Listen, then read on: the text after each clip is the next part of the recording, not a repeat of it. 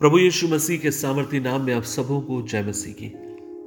आज के मनन का भाग हमने लिया है यशया नबी की किताब। अध्याय इकसठ, उसकी तीन आयत लिखा है सियोन में विलाप करने वालों को शांति देने के लिए कि विराग के लिए शोभामयन हो और शोक के लिए आनंद का तेल और भारीपन के लिए स्तुति का वस्त्र, जिससे धर्म के वस्त्र कहलाए।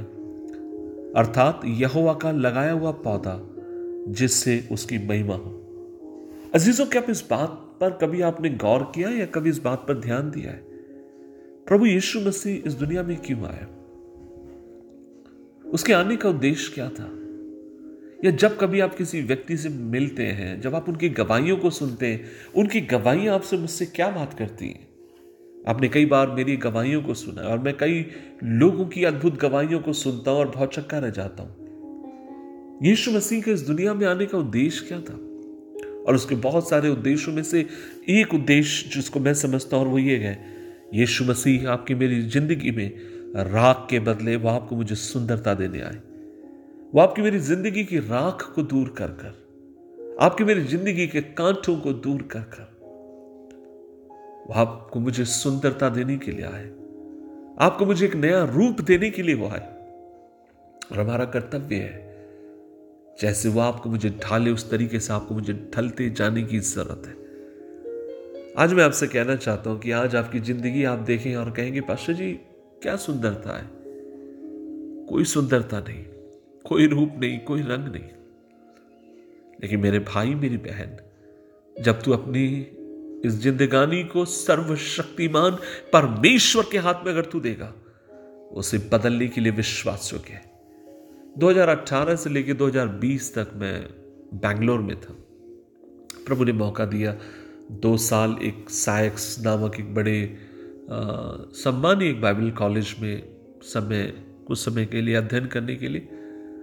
और मुझे याद है, जिन दिनों में हम लोग वहाँ पहुँचे हैं, सायक्स जो कॉलेज है बैंगलोर में, जैसे ही हम लोग अंदर गए, हमने देखा एक पेड़ है वहाँ पर जो डाइनिंग हॉल के सामने था।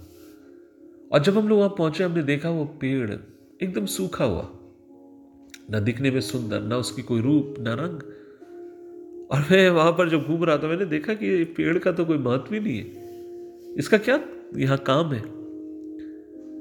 और समय बीतते चला गया, और जब बीतने के बाद, जब उस वृक्ष के फलने का समय आया, या उसके फूल देने का समय आया, इस बात ने मेरे पैरों के नीचे से ज़मीन सरका दी। और वो ये थी, अगर वहाँ पर सबसे ज़्यादा अगर कोई सुंदर दिखने वाला अगर कोई पेड़ था तो वह पेड़ था।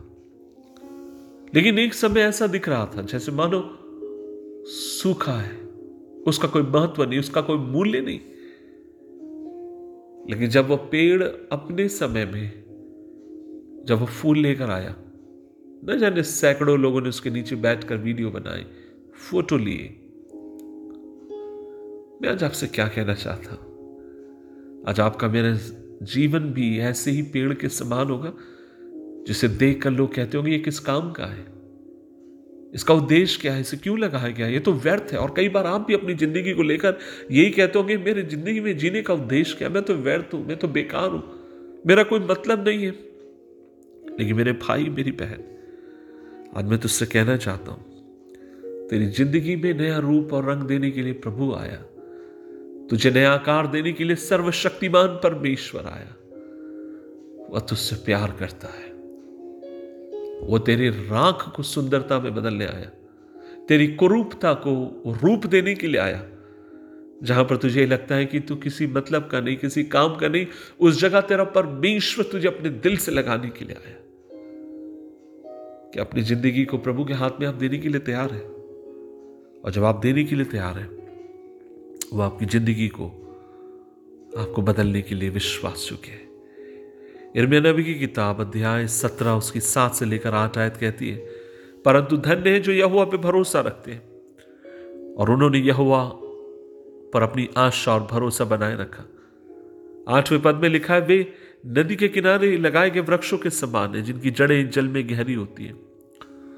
और वे एक ऐसे वृक्ष बन जाते हैं, जो महीनों तक नहीं सूखता। आज मैं आपसे कहना चाहता हूँ क्या आप एक ऐसे वृक्ष बनना चाहते हैं क्या आप फलदायी एक वृक्ष बनना चाहते हैं क्या आप कुरूपता से रूपता की तरफ़ बढ़ना चाहते हैं, सर्वशक्तिमान परमेश्वर, आप पर अनुग्रह करें। आपको कृपा दे। दुआ करें। प्रभु जी, धन्यवाद देते हैं इस दिन के लिए और आज जब हम मिलकर तेरे पास आए। हमारी तुझसे यही प्रार्थना है कि प्रभु, तेरा हाथ हम पर हो। तेरे लिए जीने के लिए मदद कर पिता। दिन प्रतिदिन हम तुझ में बढ़ते जाए, ऐसी तू हमें सामत प्रदान कर। प्रभु, तू भला है, तू अच्छा है, तेरी करुणा सदा की है। होने दे प्रभु जी, हर दिन, हर पल। तेरी करुणा पर हम भरोसा रखें तुझ पर आश्रित हो। मदद कर। यीशु मसीह के नाम से मांगते हैं। आमीन आमीन आमीन। प्रभु आपकी कुरूपता में अपने रूप को देने वाला है जय मसीह की।